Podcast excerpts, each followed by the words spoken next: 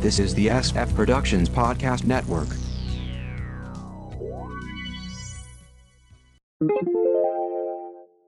How I Got My Wife to Read Comics, Episode 574.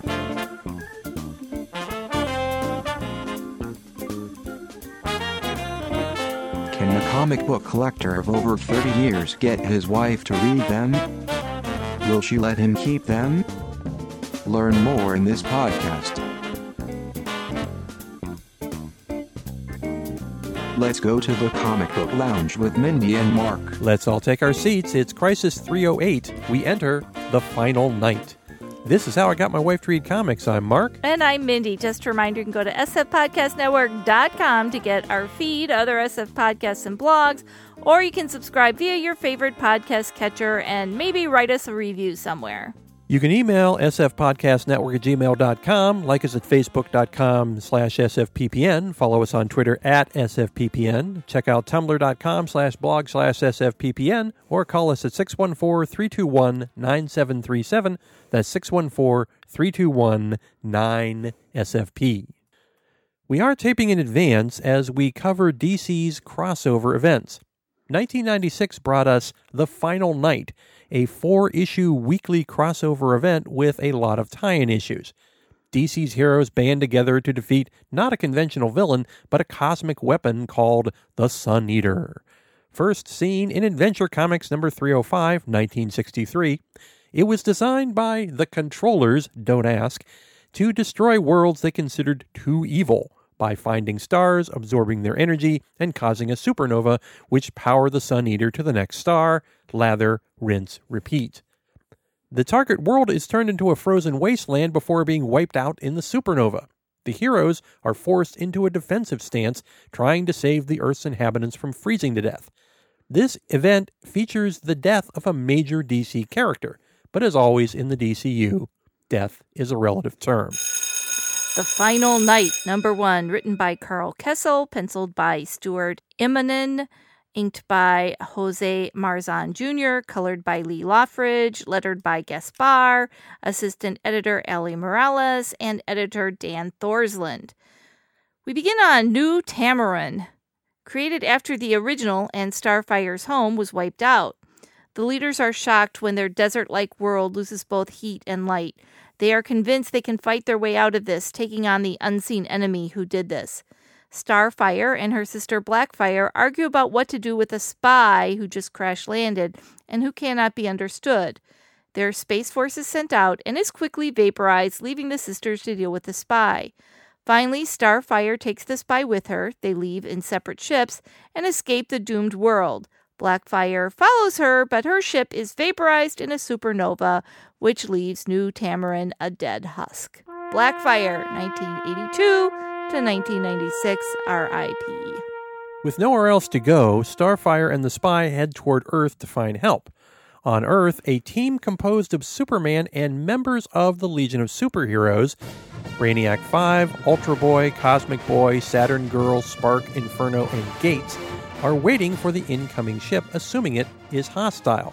The LSH was trapped in the 20th century at the time. They confront the ship, whose passenger is the spy. She points at the sun, and they are nonplussed. Fortunately, the LSHers have universal translators in their flight rings and hear the spy just fine. Superman's out of the loop until Saturn Girl creates a mental bridge. From this point on, she, at least to us, speaks English. She is dusk and warns them that the Sun Eater is coming.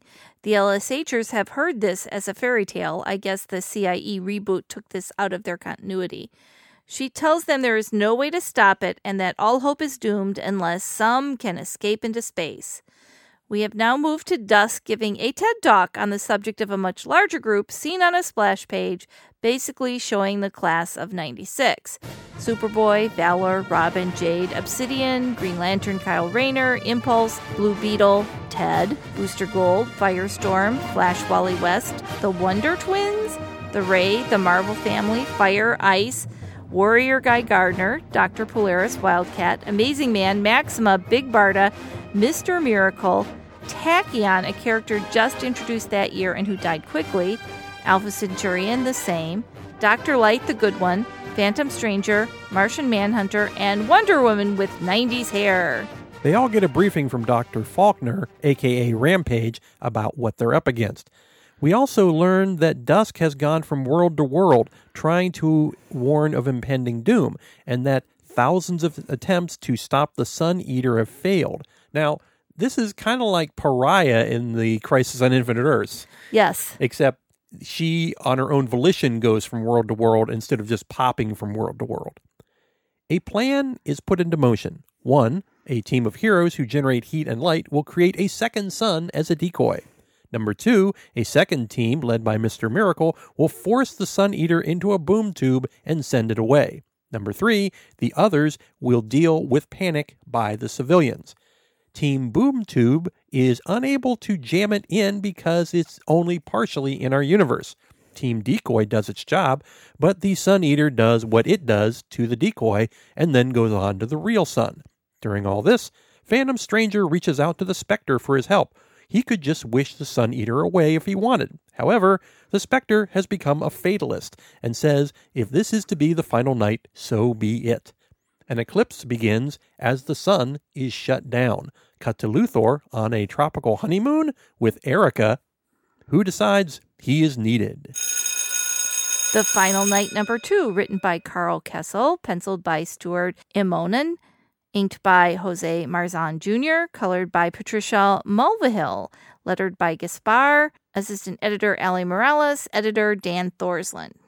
We're now 27 hours since the sun went out. Jimmy Olsen is anchoring GBS coverage and providing exposition.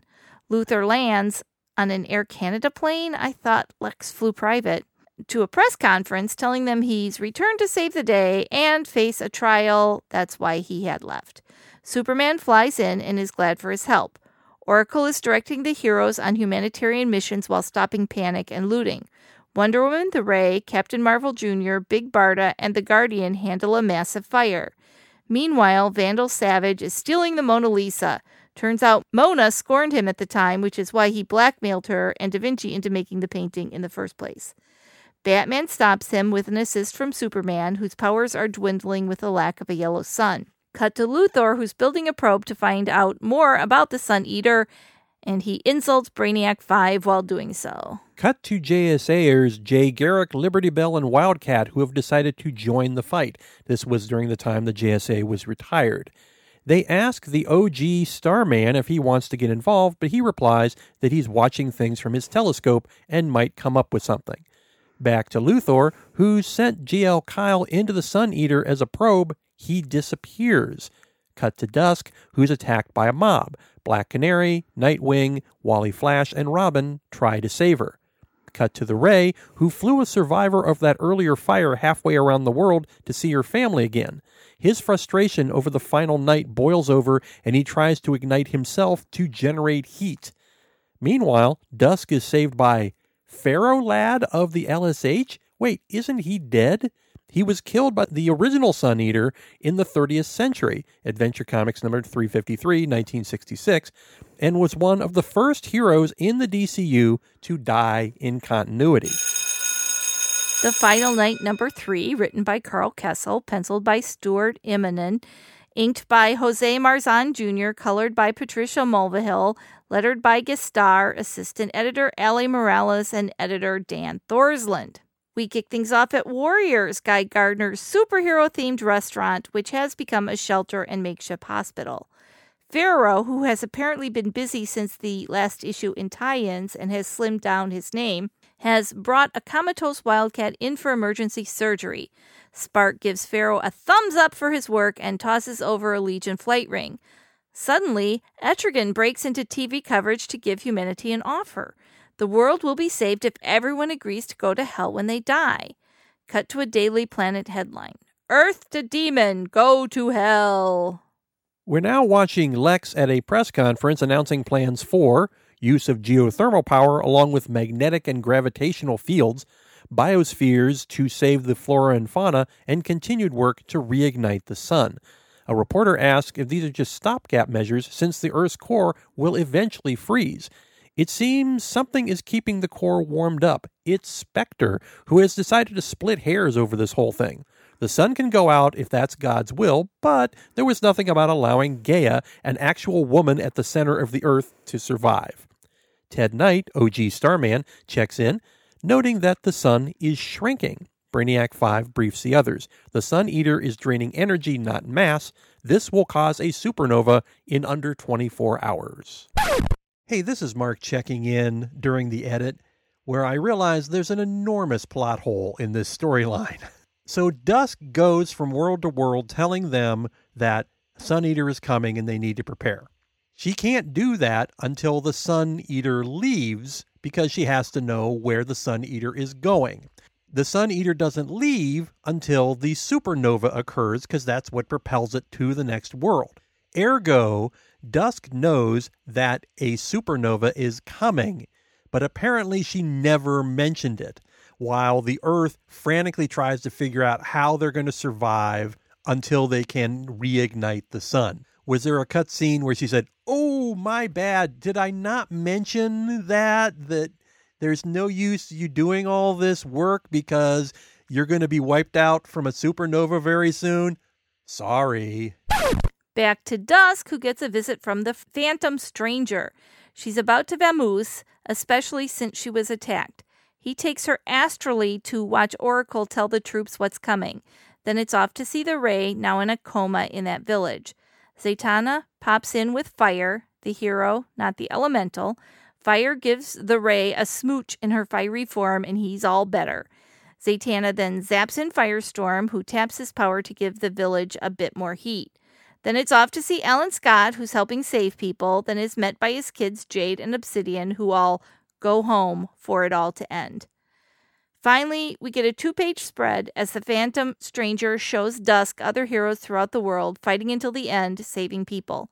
Mankind believes they can overcome any obstacle, Dusk. He leaves her outside of warriors where strangers help her in. Not everyone on Earth is bad. Cut to Superman, who flew in on Guardian Skyplane to see Mon Pa Kent before the end. Cut to Guy Gardner, looking at the artifacts in his restaurant, realizing that his current powers won't even let him get drunk for the end. He looks at his old jail costume and wishes for better days. Guess it's true that saying about the grass on the other side being g- greener as a green light appears. Now, before we go to the final issue, there is a special that sets up the finale. Parallax Emerald Knight number one, written by Ron Marz, penciled by Mike McKone, inked by Mark McKenna, colored by John Kalisz, lettered by Chris Eliopoulos, assistant editor Eddie Berganza, and editor Kevin Dooley. Now, this came out during a one week break between Final Night issues 3 and 4, and frankly, destroys a lot of the tension. Or maybe that's just in retrospect. After the events and death of Superman and Zero Hour, Hal Jordan is now Parallax, a near infinitely powered being with all the power of the Guardians of Forever and their rings. He left Earth a while back, and we now find him at the Source Wall tracking down the cyborg Superman who wiped out his home of Coast City. Cyborg Superman is, well, cybernetic and seemingly unkillable, but Hal uses his memories of the 7 million dead to crush him. Now he feels there's nothing left to do, maybe just get absorbed into the source wall. In flies Kyle Rayner, they're on his own in a desperate attempt to get Hal to return and save Earth. Hal has to think about it for a bit, then returns to Earth and spends time checking in with his old allies. He asks Guy why he stuck at the hero gig when so many people hated him. Guy replies that being a hero means doing the right thing, no matter the odds or anybody's opinion. You do what you gotta do. Then he sees John Stewart, now crippled in a hospital room. Hal tries to make things right by healing him. There's a bright future ahead for you. He goes to the gravesite of Ollie Queen, leaving flowers there. We will learn much later that Hal resurrected Ollie. Hal goes to see his old buddy Tom Kalmaku. Tom reminds him that he's still writing a book about Hal's adventure. Hal warps out as he says, I'll try to give you an ending for your book. He goes to see Carol Ferris, who tells him that he has and always will do the right thing, which is why they could never truly be together. They kiss, and he warps out. He goes to the crater that was Coast City and finds Guardian Ganthet there. Ganthet feels this was all part of the plan and offers Hal a ring again. Hal demurs, saying he doesn't need it for what he's about to do. Finally, he brings Kyle back and asks him to tell the others he's ready. Now, if you don't already know the ending of Final Night, you haven't been paying attention. Maybe DC thought the readers wouldn't accept it. Now, you haven't read, I just read this, but you haven't read this for a long time. For a long time. With that explanation, do you know what's coming? Well, uh, apparently Hal sacrifices himself to save the world. Yeah. I mean, you know, Yeah, it's like, that's- yeah. okay. Yeah, they really telegraphed this. Yes. The Final Night, number four, written by Karl Kesel, penciled by Stuart Immonen, inked by Jose Marzan Jr., colored by Patricia Mulvihill, lettered by Gaspar, assistant editor Ali Morales, and editor Dan Thorsland. Kyle has returned, but before he talked to Hal for the last time. He's still convinced they're going to win eventually, but Diana drops the supernova thing on him. Meanwhile, Luthor brings everyone together to explain his final plan generate a massive set of force fields to contain most of the force of the supernova, destroying the Sun Eater within it. The devices will have to be shot off from a ship in the area, and initially plans to have Kyle pilot it since he has experience. Superman asks if Dusk should leave the solar system in case this doesn't work so she can warn others. Dusk replies that she now sees an inherent light in Earth's people thanks to the Phantom Stranger and is going to stay. Unfortunately, Kyle disappears, leaving the logical choice, Luthor himself. However, Lex declines, saying he did this to save his own skin, not go on a suicide mission. After some argument, Superman will be the pilot. He goes off to write a note to Lois, and while he does so, the ship takes off. Ferro took it instead. Now, this reminds me of JLA number 100 to 102, where someone had to go on a suicide mission, and while the heroes argued, Red Tornado did it for them.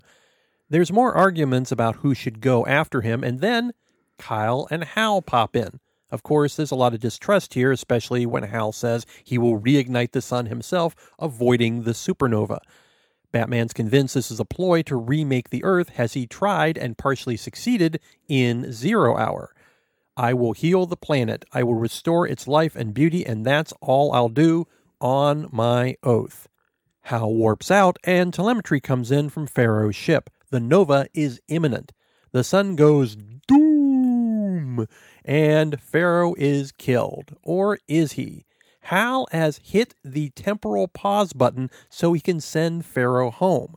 Then he begins reciting his oath, the GL oath, absorbing the Sun Eater into himself as he does so. Then he explodes himself, reigniting the sun with now a green light. The world rejoices. Later, Batman and Superman check in. Clark considers Hal to be redeemed. Bruce says, Don't make a martyr out of a murderer, Superman. The end. Of course, Hal does return, first as the Spectre, and then is rebooted back to being a GL in the GL Rebirth title. Ferro joins the Legion of Superheroes. Superman remains powerless for some time, at one point turning into pure energy, requiring a special blue and white suit to stay alive. And as noted, Hal resurrected Ollie, who makes his official return to the DCU in 2001. Now, there were multiple tie in issues, but hopefully they were used to fill in a few of the plot holes. The Power of Shazam number 20, Sovereign 7 number 16, Superman volume 2 number 117, The Adventures of Superman 540, Batman 536, Green Arrow volume 2 114, Supergirl volume 2 number 3, Action Comics number 727, Aquaman Volume 4, number 26, Detective Comics 703, Superboy Volume 3, number 33, The Flash Volume 2, number 119, Hitman number 8, The Legion of Superheroes Volume 4, number 86, Robin Volume 4, number 35, The Spectre Volume 3, number 47, Superman the Man of Steel 62, Tachyon number 6, and Green Lantern Volume 3, number 81. In our next class, Genesis, not the band. Announcer Bot, how can the folks find us online? Go to sfpodcastnetwork.com to get the feed, other SF podcasts, and blogs. Subscribe by your favorite podcast catcher and leave us a review. You can email sfpodcastnetwork at gmail.com. Like us at facebook.com slash sfppn. Follow us on Twitter at sfppn. Check out tumblr.com slash blog slash sfppn. Call us at 614-321-9737. That's 614-321-9SFP. Back to you, Mark. Thanks for listening, everybody. Bye. Bye bye.